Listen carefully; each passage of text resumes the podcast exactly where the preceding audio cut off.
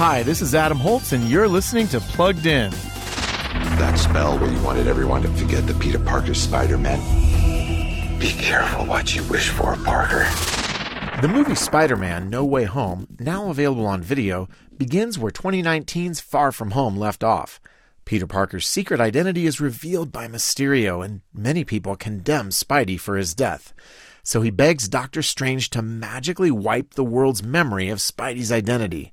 But the spell he casts goes awry, yanking in bad guys from previous Spider-Man movies. Spider-Man: No Way Home delivers lessons about love, sacrifice, and second chances. But there's also profanity, sensual innuendo, violence, and Doctor Strange's spellcasting. So we're giving it a three out of five for family friendliness. Before you rent, stream, or buy, read the full review at plugged in dot com slash radio. I'm Adam Holtz for Focus on the Family's Plugged In Movie Review.